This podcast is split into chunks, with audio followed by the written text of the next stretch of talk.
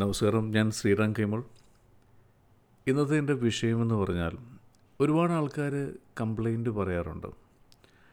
അതായത് ഞാൻ ഭയങ്കര ഹാർഡ് വർക്കിംഗ് ആണ് എൻ്റെ ഓഫീസിൽ ഞാനാണ് ഏറ്റവും കൂടുതൽ വർക്ക് ചെയ്യുന്നത് സമയത്ത് ഞാൻ കംപ്ലീറ്റ് ചെയ്യുന്നു മറ്റാരെക്കാളും ഈ ജോലി ചെയ്യാൻ എനിക്കാണ് കൂടുതൽ കഴിവുള്ളത് പക്ഷേ എന്നെ അംഗീകരിക്കപ്പെടുന്നില്ല അല്ലെങ്കിൽ എനിക്കതിന് പറ്റിയ പ്രൊമോഷനോ മറ്റ് ആനുകൂല്യങ്ങളോ ഒന്നും കമ്പനി തരുന്നില്ല എന്താണ് ഇതിൻ്റെ ഒരു വിഷയം എന്തുകൊണ്ടാണ് അങ്ങനെ സംഭവിക്കുന്നത് സി നമ്മളൊരു കാര്യം ചെയ്യുമ്പോൾ അതായത് നമ്മൾ ഓഫീസിൽ വർക്ക് ചെയ്യുന്നു നമ്മൾ ചെയ്യുന്ന വർക്ക് നമ്മുടെ സുപ്പീരിയറായിട്ടുള്ള ആൾക്കാർ അറിയണമെന്നുണ്ടെങ്കിൽ അവരറിയുന്നില്ലെന്നുണ്ടെങ്കിൽ ഇതൊന്നും നടക്കുന്നില്ല അല്ലേ അപ്പോൾ എന്താണ് ചെയ്യേണ്ടത് നമ്മൾ അറിയിക്കുക എന്നുള്ളതാണ് ഏത് സന്ദർഭം കിട്ടിയാലും നിങ്ങൾ ചെയ്ത വർക്കിനെക്കുറിച്ച് അവരെ ഓർമ്മിപ്പിക്കണം അത് നിങ്ങളാണ് ചെയ്തതെന്നുള്ളത് അവർക്ക് മനസ്സിലാവുകയും വേണം അതിനു പറ്റിയൊരു ഒരു കഥ ഞാൻ പറയാം അതായത് ഒരു യജമാനന് ഒരു ആടും ഒരു കുതിരയും ഉണ്ടായിരുന്നു അപ്പോൾ ഈ കുതിര പന്തയത്തിന് ഉപയോഗിക്കുന്ന കുതിരയാണ് ഈ കുതിരയ്ക്ക് കാലിന് അസുഖം പറ്റിയിട്ട് അതിന് നടക്കാൻ വയ്യാതായി കുതിര കിടപ്പിലായി അപ്പോൾ യജമാൻ ഒരു വെറ്റിനറി ഡോക്ടറിനെ വിളിച്ചു ഇതിനെ ഒന്ന് ചികിത്സിക്കണമല്ലോ അതിന് വേണ്ടിയിട്ട് വെറ്റിനറി ഡോക്ടർ വന്നു കുതിരയെ കണ്ടു അതിനുശേഷം കാലയ്ക്ക് ഒന്ന് പരിശോധിച്ചു എന്നിട്ട് അദ്ദേഹം പറഞ്ഞു ഇതിൻ്റെ കാല് ശരിയാവാൻ കുറച്ച് പാടാണ് എന്തായാലും ഞാൻ കുറച്ച് മരുന്നൊക്കെ തരാം കുറച്ച് മരുന്നൊക്കെ കെട്ടിവെക്കാം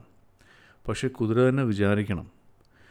ഇത് പതിനൊന്നാമത്തെ ദിവസം ഈ കുതിര എണ്ണിച്ചില്ലെങ്കിൽ പിന്നെ നിങ്ങളിതിനെ പോറ്റുന്നത് ഭയങ്കര ബുദ്ധിമുട്ടാവും ഇതിൻ്റെ ഇൻഫ ഇൻഫെക്ഷൻ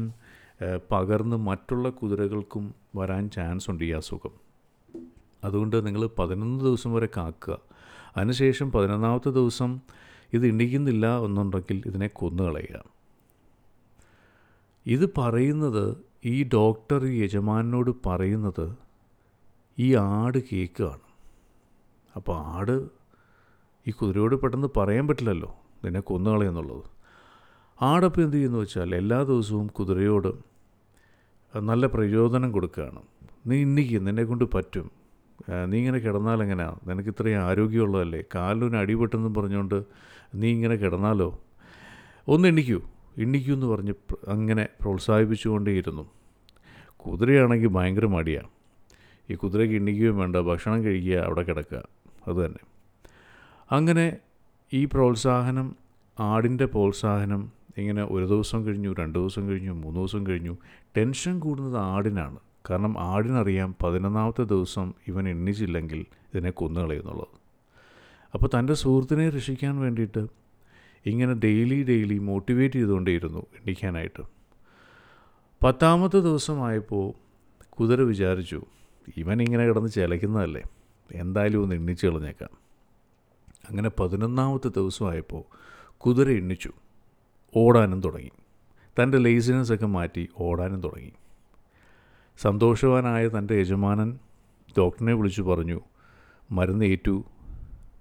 കുതിര എണ്ണിച്ച് ഓടാൻ തുടങ്ങിയെന്ന് ആക്ച്വലി ആടിൻ്റെ പ്രചോദനം കൊണ്ടാണ്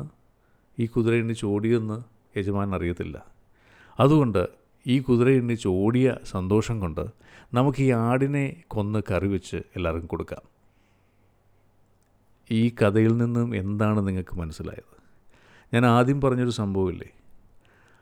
അതാണ് ഈ കഥയുടെ ഒരു ഹൈലൈറ്റ് എന്ന് പറയുന്നത് നിങ്ങൾ ചെയ്യുന്ന കാര്യം മറ്റുള്ളവനെ അറിയിക്കണം എന്നാലേ നിങ്ങൾക്ക് പ്രചോദനം ഉണ്ടാവുള്ളൂ അല്ല പ്രയോജനം ഉണ്ടാവുള്ളൂ